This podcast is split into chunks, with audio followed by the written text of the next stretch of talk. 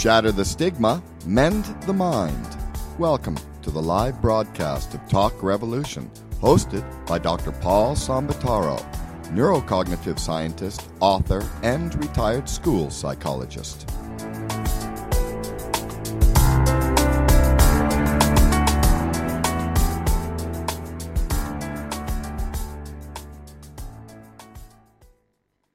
Good evening, everyone. Welcome to Talk Revolution. This is our sixth broadcast on BBS Radio. We are here today to discuss current topics with new perspective based on cognitive function.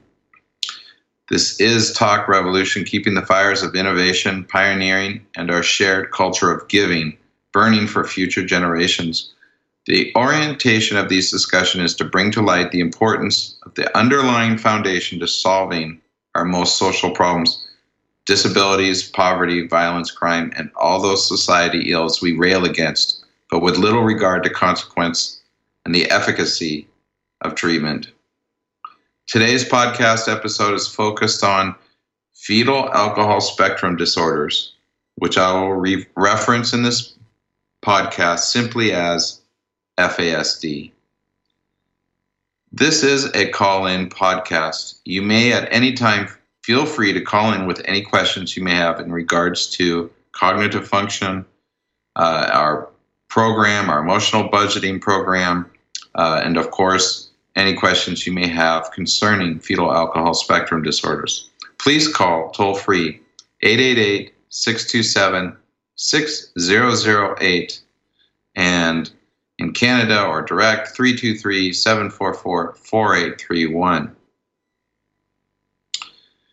I'd like to begin with identifying, before we uh, discuss FASD, like to reiterate why, again, this is important. You will understand by the time we get done with this podcast today, those reasons I've used this topic in this podcast as one of those, as an example of things that impact how we react to issues and what those issues really are, the behaviors that we contend with, and how we resolve them now, and how we could move to resolve them in the future.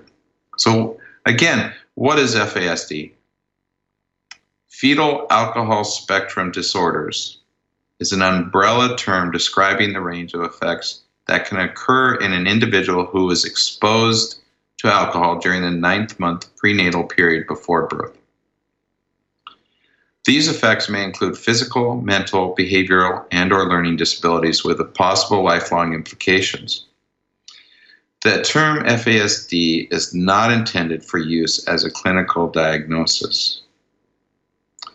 There are other terms that are used, including that, so that's one that in association. And again, uh, for example, fetal alcohol syndrome, FAS, partial fetal alcohol syndrome, PFAS, neurobehavioral disorder associated with prenatal alcohol exposure, alcohol related neurodevelopmental dis- disorder, AR and D, and other terms that are out of use, though maybe uh, alcohol related birth defects, ARBD, and fetal alcohol, alcohol effect, FAE. So these are older terms. The most important being the understanding of FASD is that it is it is one of those subtle medical issues that have defined some of the most burning social questions of behavior. But the underlying cause, which is absolutely the most preventable, is simply the alcohol, the consumption of alcohol caused, uh, caused by women drinking alcohol during pregnancy. Alcohol in the mother's blood passes to the baby through the umbilical cord when a woman drinks alcohol, so so does her baby. That is why it is the most one of the most preventable uh, outcomes of this disorder. And it's a tragedy because it is preventable. But before we get into more about FASD, I'd like to introduce uh, some of the sources that I'll be using tonight. First one is CDC has uh, a great deal, they put a great deal of effort, um, research, and have uh, a, much of their information is online. They have a great deal of uh, good information, and because they too they recognize this as being 100% preventable, and so is well worth the effort to put the information out there to prevent this disorder. Another person I'd like to mention is Ann Streissguth, who is from the University of Washington and is one of the the first cannot say the, the first, but one of the most influential uh, professors and researchers to bring together complete and thorough understanding of the impact, not only the what it is, the definitions, and how what the impacts are, but also ways to diagnose and although there uh, there is no treatment, ways to support these individuals. So again, let's uh, one more uh, information uh, I'd like to introduce, and that is the what I would like to. Hopefully, the audience will gain an understanding that this, in the end, is brain trauma. Perhaps not as direct as TBI, uh, trauma that has been induced by injury, but in a sense, the development and the impact can be seen to be uh, related to some of those that we see that are done physically. So, brain trauma is an outcome, is a potential outcome of FASD, and we will discuss some of that based on the authors of Phyllis Stien and Joshua Kendall, uh, Psychological Trauma and the Developing Brain. So those are the sources that I mainly use today, as well as I myself have a dissertation on FASD and the juvenile system. And so it is of great interest to myself, but also uh, the understanding of the impact on society. So to begin, alcohol consumption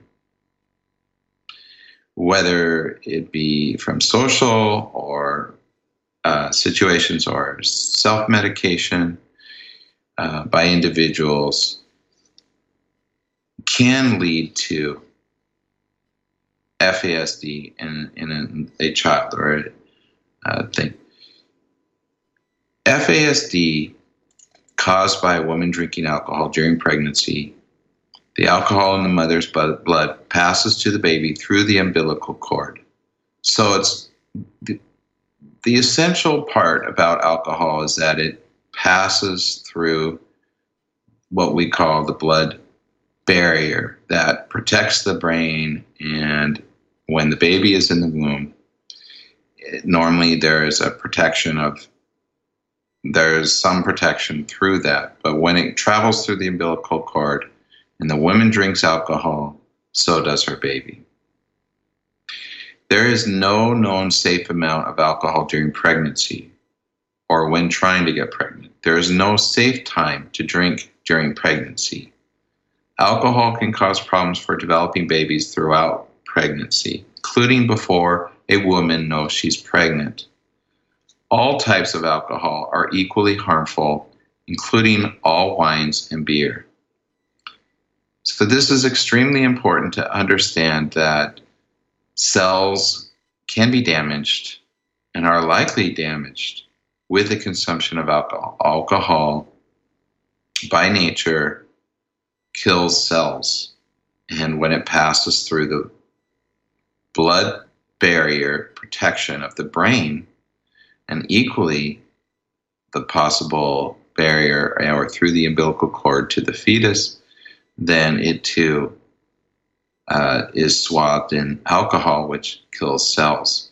And the younger the fetus, there is a great chance that it can also harm a cells that are associated with the development of a great deal more cells. In other words, if you're harming stem cells or those cells that develop and split off into, then the greater the damage could possibly be. To prevent FASD, a woman should not drink alcohol while she is pregnant or when she might get pregnant. This is because a woman could get pregnant and not know for up to four to six weeks. And in the United States, it is noted through on the CDC statistics, nearly half of pregnancies are unplanned. So that means that half of these pregnancies have the potential for someone to drink without knowing that they are pregnant in those first four to six weeks. This is why not only the CDC, but those who've seen the effects of alcohol uh, during pregnancy and the FASD, the result of FASD and the impact on individuals and society, communities. This is why this becomes an urgent, preventable manner.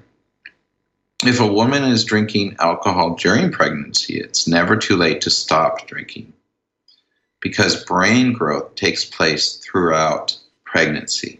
The sooner a woman stops drinking, the safer it will be for her and her baby. And that's the bottom end of preventing prevention.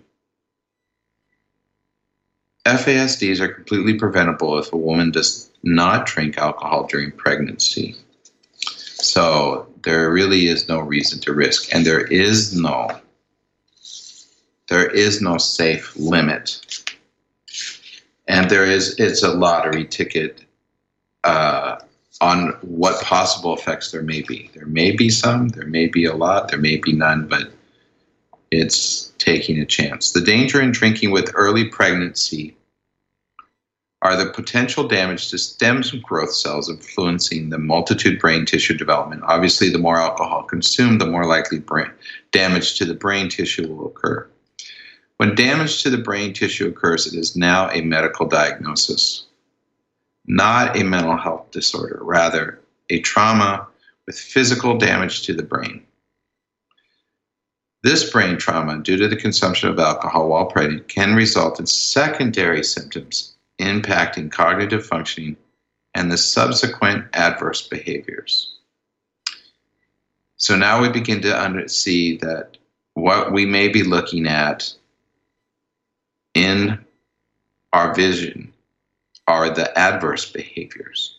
But underneath, if it's FASD, if it is the result, then we're looking at brain trauma. We're looking at a medical condition that is a resultant of those adverse behaviors in much the same way of TBI. And we now know that, for example, football players uh, have realized themselves, and in society, some have effects of trauma to the brain, and from that, adverse behaviors. And how much is from the trauma of concussions, or how much is from other uh, issues from prior to concussions? That is up that takes a much more in depth diagnosis. But the issues, the impact of those behaviors are can have been diagnosed as coming from concussions. And in this way, we now can relate the brain trauma of FASD and the secondary symptoms of those individuals that suffer from the medical condition. This is how t- Talk Revolution is trying to take a look at how we look at individuals, not simply as the behaviors we see, but the medical conditions that cause them. In the same way that Now we are finally just looking at the behaviors of some football players who have suffered from multiple concussions, may be suffering from brain trauma and brain damage.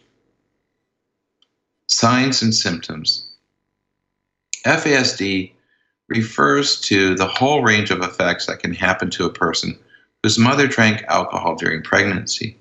These conditions can affect each person in different ways and can range from mild to severe. A person with FASD might have abnormal facial features, such as a smooth ridge between nose and upper lip, small head size, shorter than average height, low body weight, poor condition, hyperactive behavior, difficulty with attention, poor memory, difficulty in school, especially with math, learning disability, speech and language delays, intellectual disability or low IQ, poor reasoning, and judgment skills, sleep and problems as a baby, vision and hearing problems, problems with heart, kidneys, and bones. So each of these is can be associated with difficulty meeting developmental milestones. And as the child develops, becomes more and more noticeable. For example, the extended the temper tantrum that was now cute as a toddler is extended into adulthood and now looks like assault.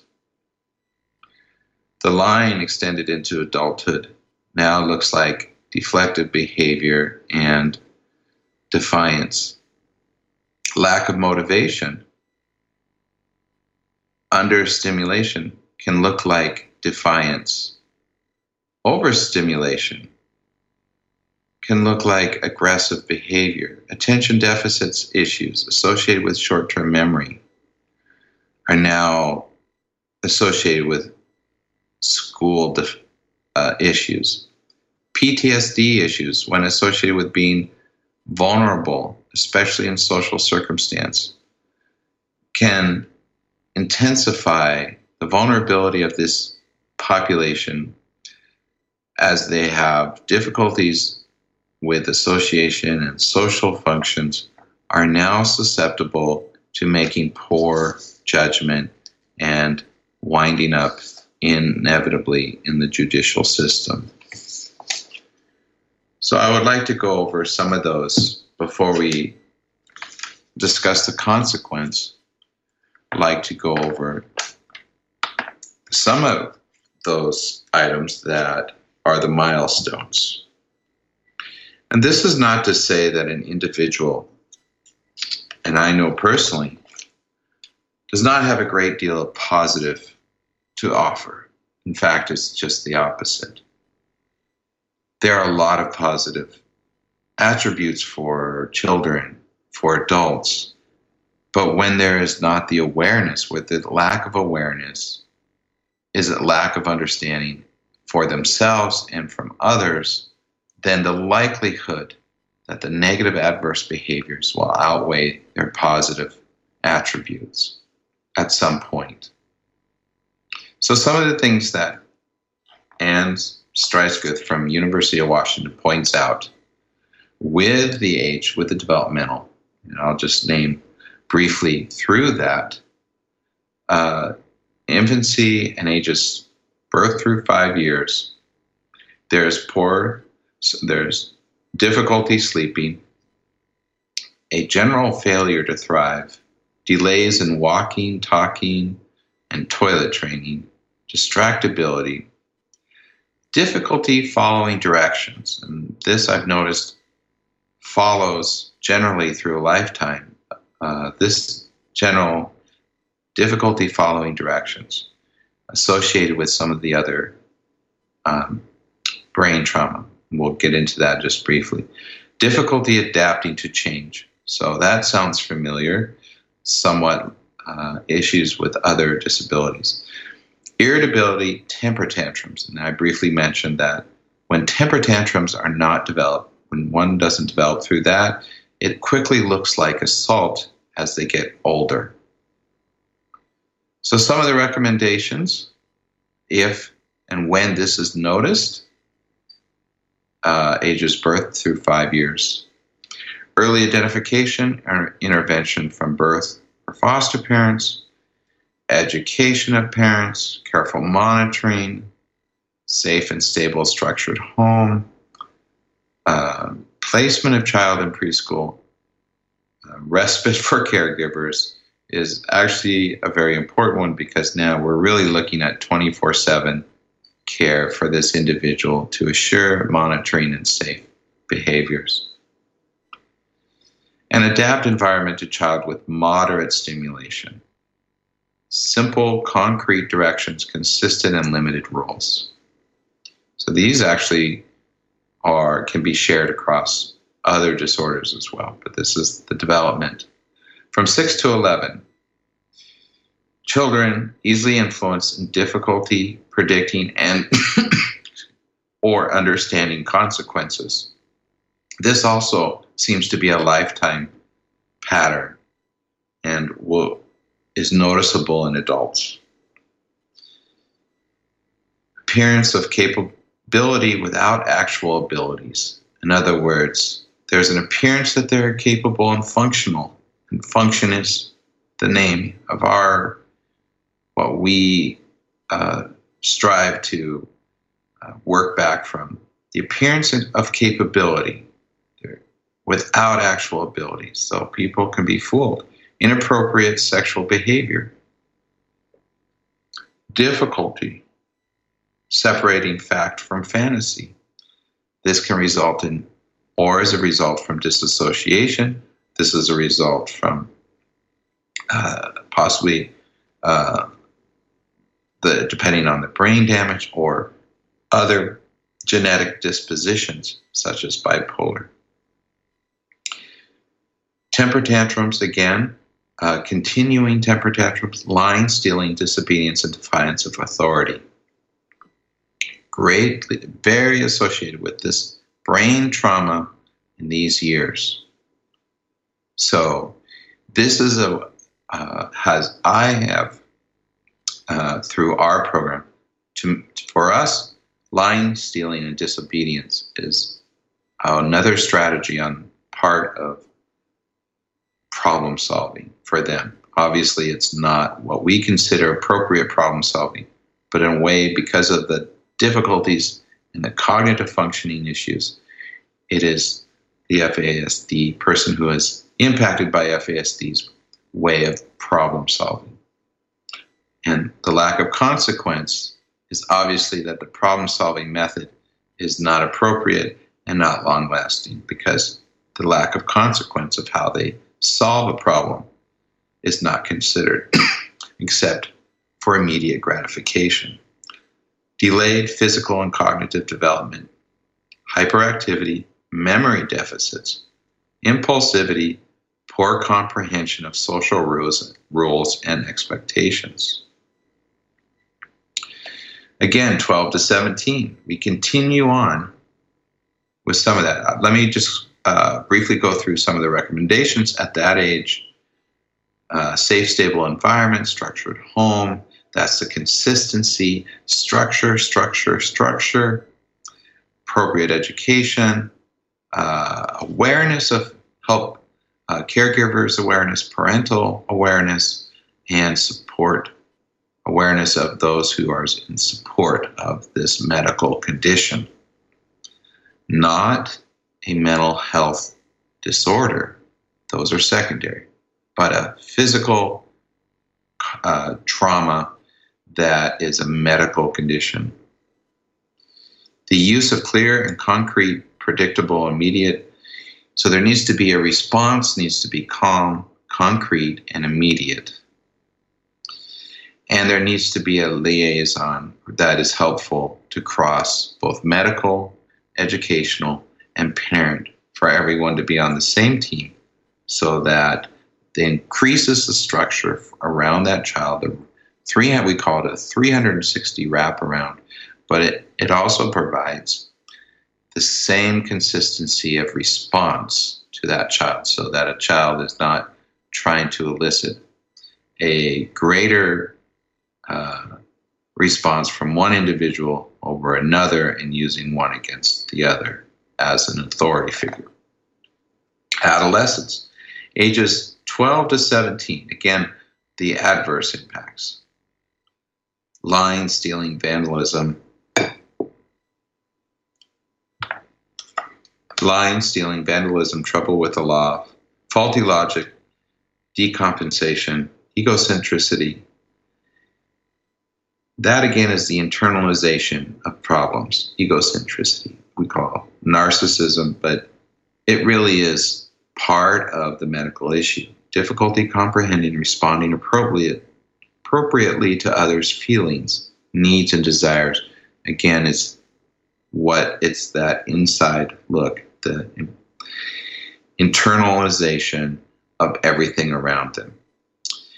Impulsivity, aggressiveness, unpredictable behavior, low self esteem and motivation.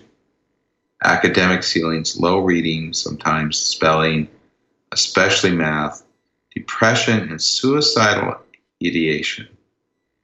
So now we're referring, now there we get to self medication, possible self medication behaviors, alcohol and other drug abuse, inappropriate sexual behavior. Again, that goes back to crossing boundaries, not understanding social cues, and being a vulnerable population. They are vulnerable because of these their medical issue. And so obviously the consequences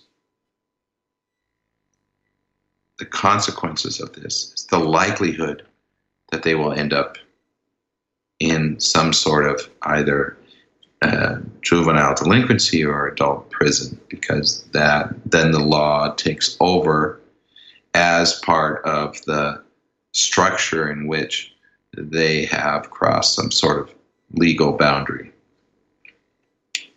So, recommendations for this age group again, uh, the medical support, the educational support, implementing and planning, if possible, their residential placement, their financial and vocational and technical training, appropriate health, mental health interventions as needed, safe and uh, safe and stable structured homes and environment. So structure, structure. So if they're not getting structure, if there is a lack of structure around them, 360 degree, then the alternative structure is the very structurized, structural legal system of which prison is and juvenile delinquent homes represent. So this would be a natural place in which everything is done and their choices are limited. And while it's not a happy place, the structure in itself would result in being a calming force for the brain that is re- uh, feeling stress from an unstructured situation. This is the danger of what we will discuss um, about cognitive function, the danger of the brain seeking structure and the behavior that follows. Adulthood. So, some of these and all of these can follow the child through adulthood, but here we have poor comprehension, social expectations, economic difficulty with economic support and protection, job training and placement, depression, suicidal ideation and attempts, pregnancy and fathering a child, social, sexual, and financial exploitation. Again, being vulnerable as well as having those issues and being in a group that opens up that opportunity. Withdrawal and social isolation, so that can be as well a problem. Unpredictable and impulsive behavior. So again, we're looking at self gratification without consequence. These are things that normally we learn when we're toddlers. And the same with a temper tantrum when we don't get what we want.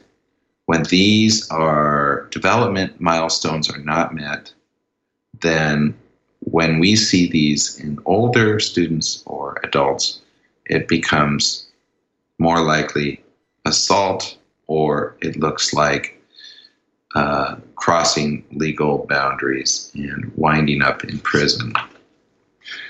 There are a multitude of there are a multitude of statistics, and I am not going to go through them today, that indicate the level of participation of individuals with FASD in the prison population. It is staggering because now it is not necessarily separated by FASD diagnosis because there is a lack of diagnosis of this disorder, but overall lumped together as mental health issues.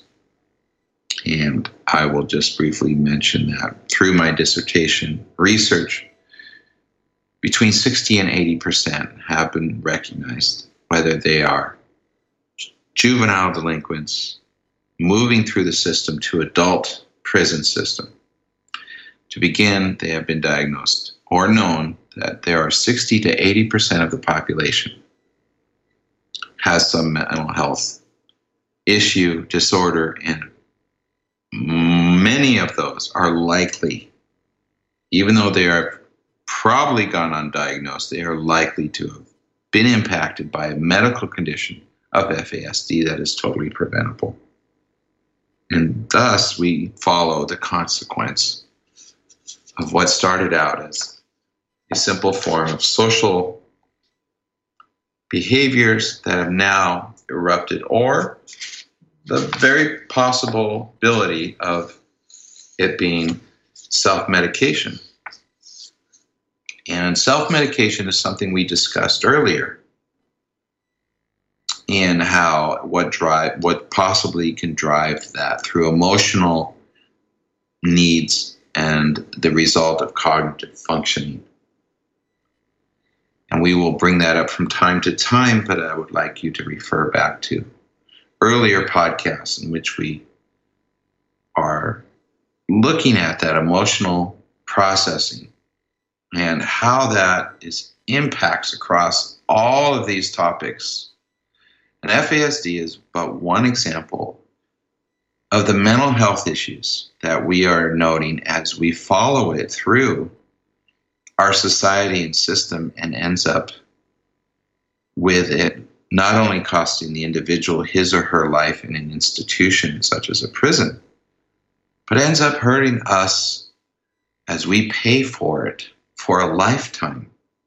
This is a lifetime issue. This is not, this is a medical trauma to the brain that is not going to get better with talk therapy. It's not going to get better with pills. It, secondary symptoms can be mitigated, can be worked through. But the medical trauma of brain damage is not going to be repaired.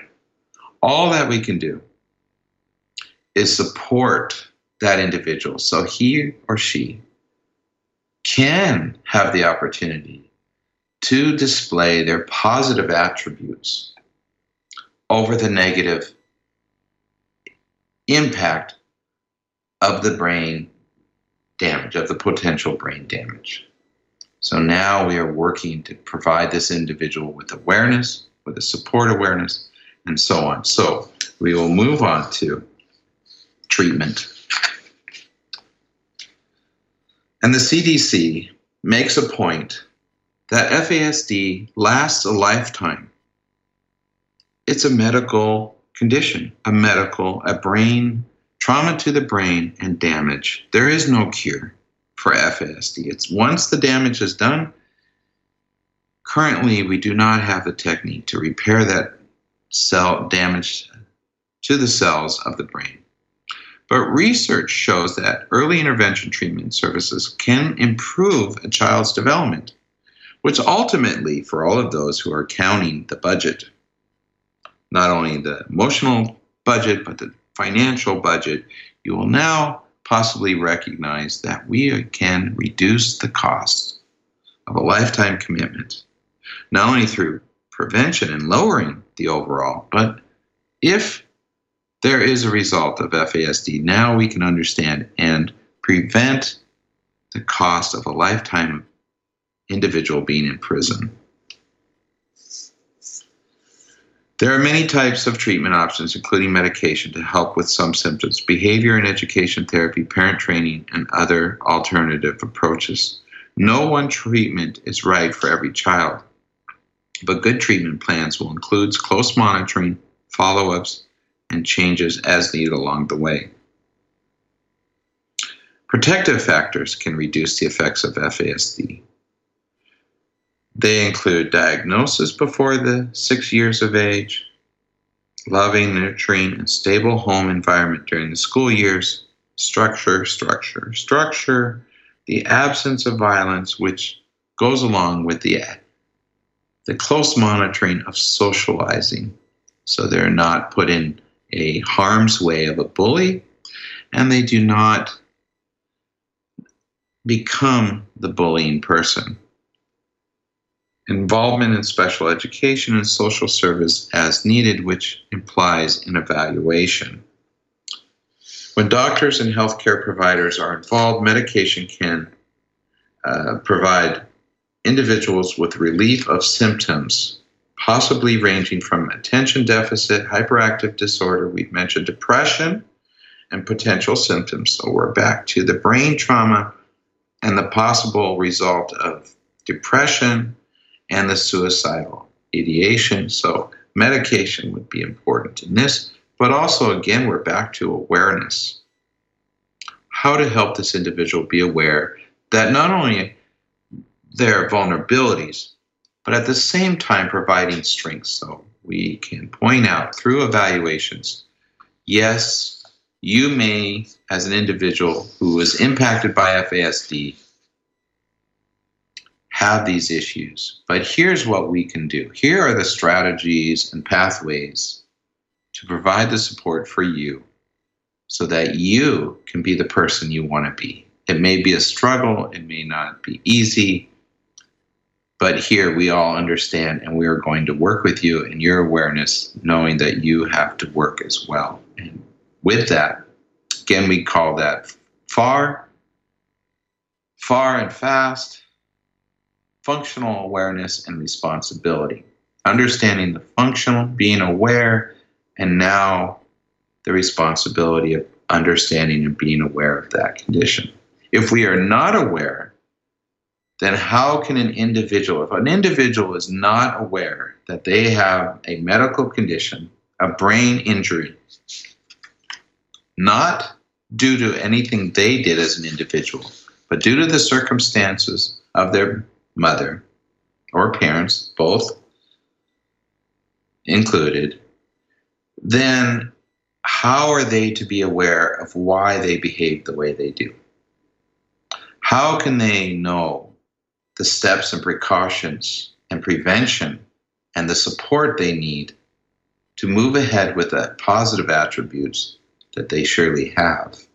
How are they to know that? How is anyone to know that this is the issue in which they need the support. And without that knowledge, and along comes the adverse consequences of their behaviors, and into prison they go, and no one knows the difference, and no one perhaps cares after that point. And yet, all of this is preventable, and if not preventable, it is at least with understanding and awareness that they can be moved through society in the same way that anyone with a disability. How much level of support do they need? What can we do just to provide? And it's going to be efficiently and effectively cheaper than just throwing them in a box. Even if that's something that they are comfortable in because of the structure surrounding them, that is not the potential of an individual. And that is why we have evaluations in our education system to provide the support, the educational support along the way to give the optimum, to allow for the individual to meet their optimum level, wherever that may be. So, help and support. I've discussed some of that already. if you or the doctor thinks that there could be a problem, ask the doctor. This is from the CDC again, suggestion for a referral to a specialist, someone who knows about FASD, which is not exactly always as easy as it may seem, but such as a developmental pediatrician, child psychologist, clinical geneticist. Depending on where you are, if a rural area may be harder. There are clinics whose staff has special training in diagnosing. So, not perhaps everywhere, but it's a start. In Washington State, they have uh, in Seattle an excellent clinic, which I mentioned, and Streissguth was very instrumental in starting and has had wide success there in that area. In other states, there may be similar clinics, and it's something that uh, at least the identification will provide a pathway for that individual to move forward with their lives as well as the support surrounding them.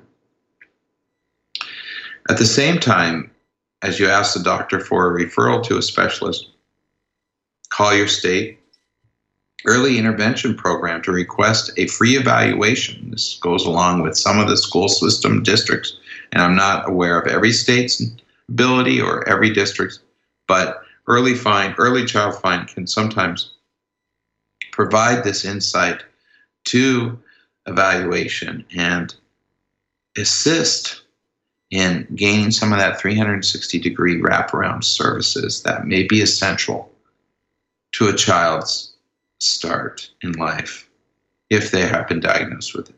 If they have the behaviors and may need a diagnosis or a, an ability to evaluate for a diagnosis of this disorder. You do not always need to wait for a doctor's referral to be, but can find out if the school is willing to, with the issues, if the school is willing, education system is willing to uh, make those assist in that evaluation. If your child is younger than three years old, call again. You can call the, sometimes they have an early intervention program, and you can relay the fact that I have concerns about my child's development. I would like to have my child evaluated, etc. If your child is three years and older, then contacting the local public school system again. Uh, even if your child is not old enough for kindergarten enrolled in public school, uh, you may have an early uh, child find evaluation plan in place. And then again, I am familiar with some of Washington states, but not necessarily uh, every state and how they effective that plan. So, advocate strategies before we move on. Um, so, there are advocate strategies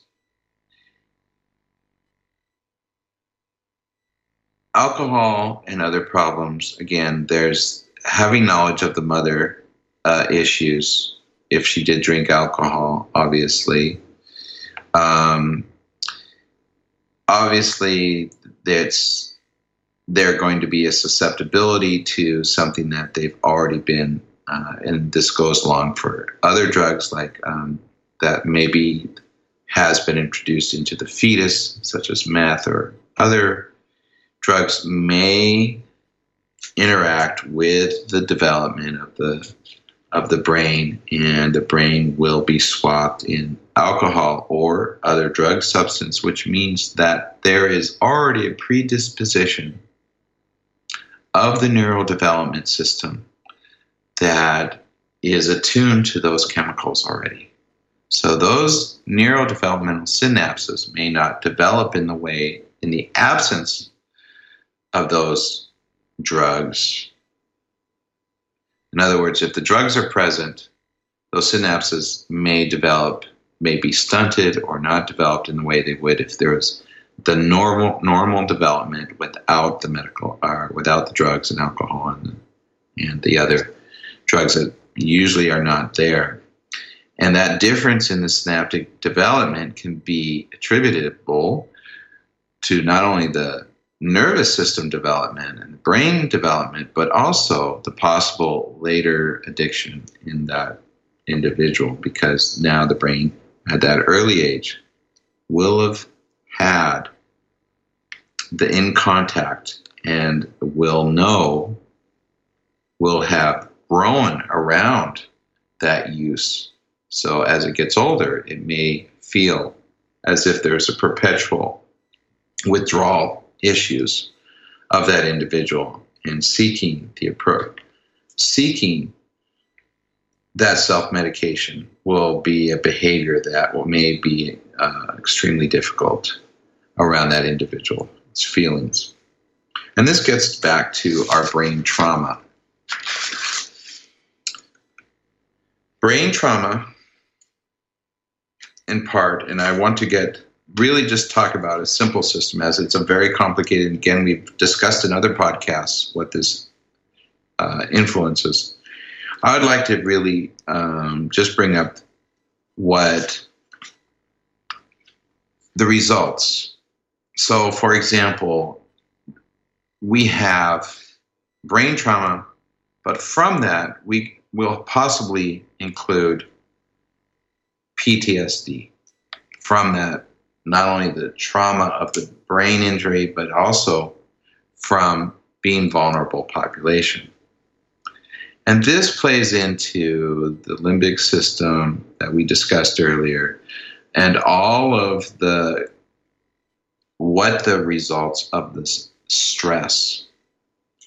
We haven't really talked about stress and anxiety that will accompany the difficulty that the brain is now trying to resolve by reach meeting the environmental demands.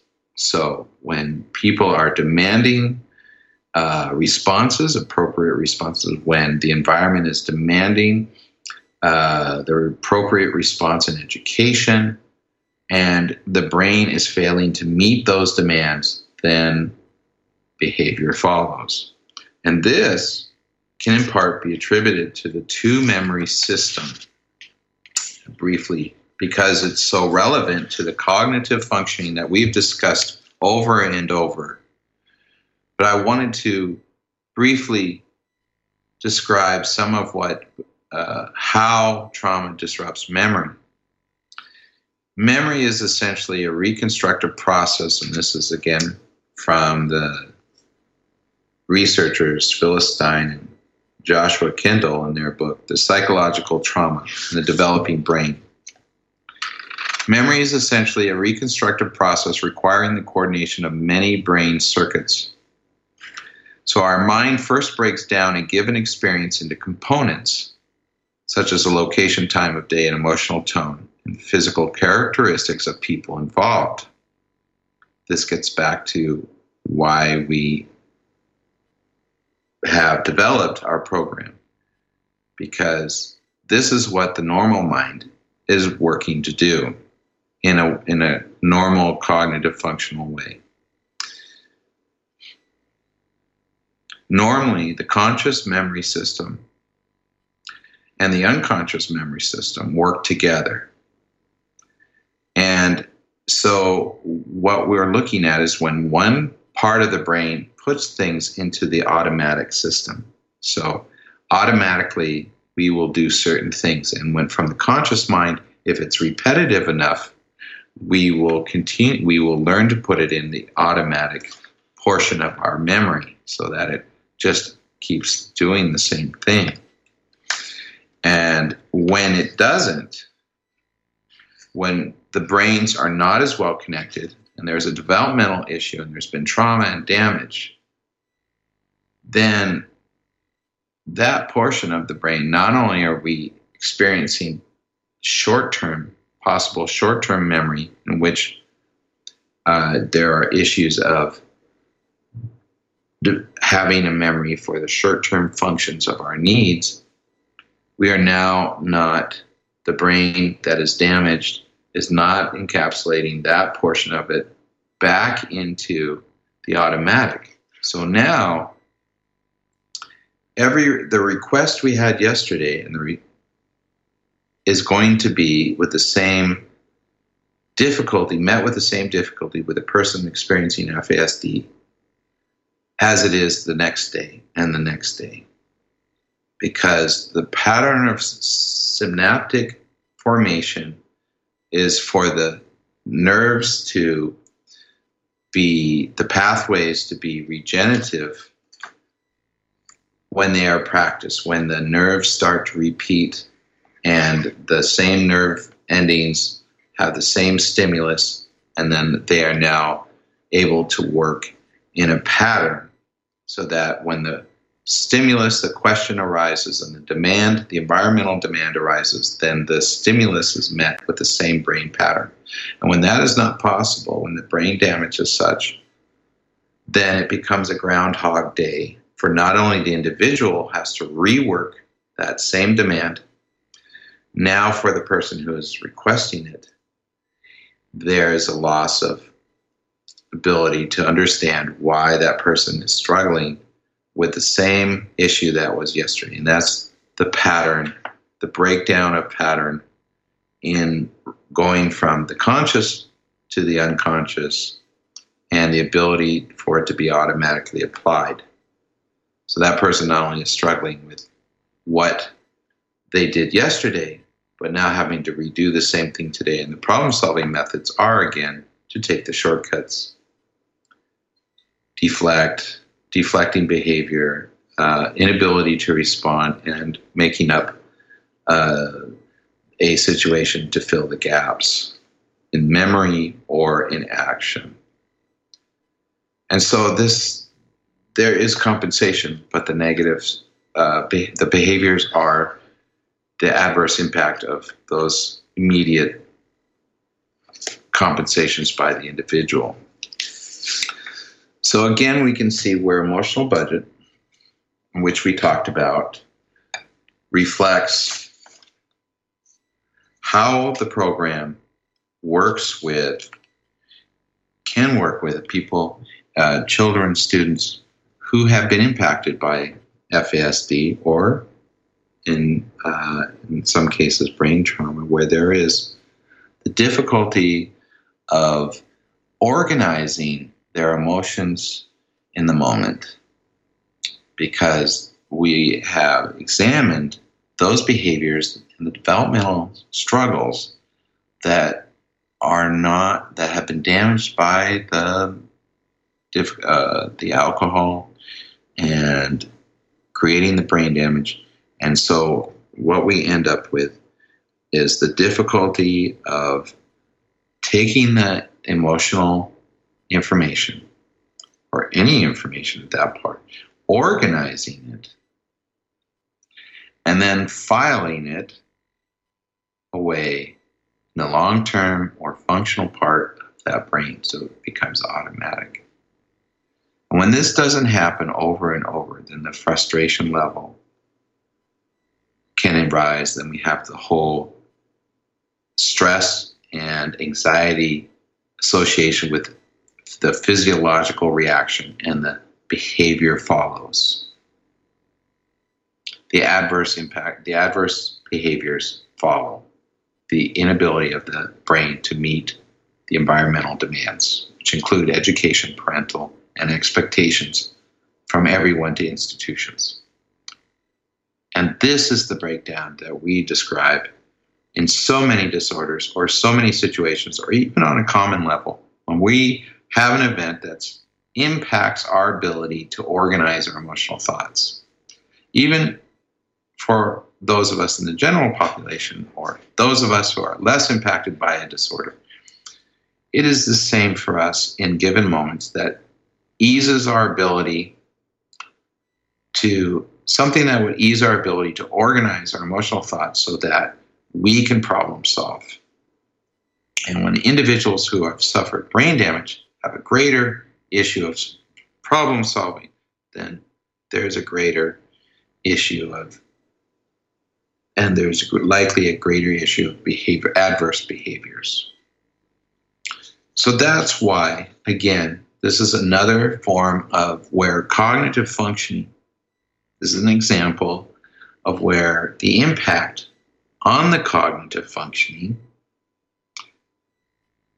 while it is not from the same reason or the same cause, the impact on behavior can be is similar to the impact of the behaviors following in other instances because that thread of cognitive functioning is the important part of why our emotional budgeting program is meant to help many individuals across many issues of emotional processing, whether it's from autistic issues or from a normal event, from a, a tragic event to a, FASD. The underlying foundation is to support the cognitive function so that behavior follows. If we try in this situation with individuals from FASD, we try to change their behaviors and expect their function, cognitive function abilities to increase. We may or may not be successful.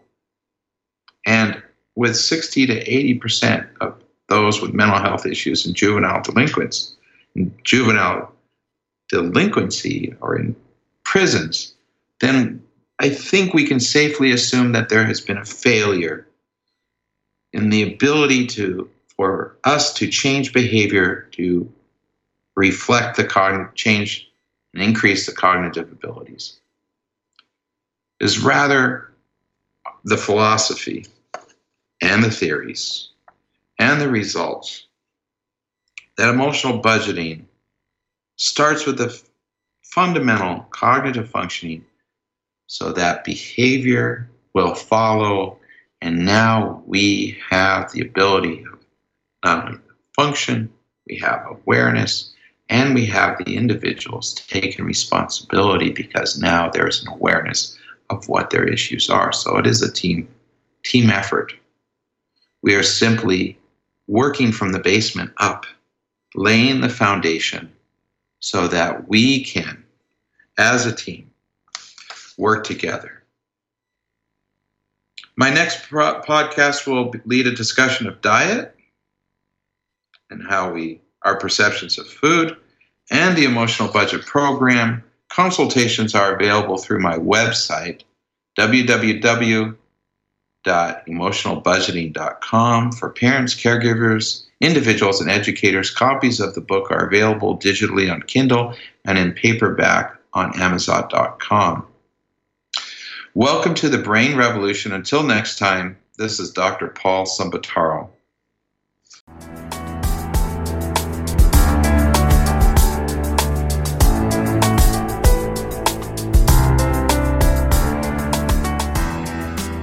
Consultations are available through emotionalbudgeting.com for parents, caregivers, individuals, and educators. Copies of the book are available digitally on Kindle and in paperback on Amazon.com. Welcome to the Brain Revolution. Until next time.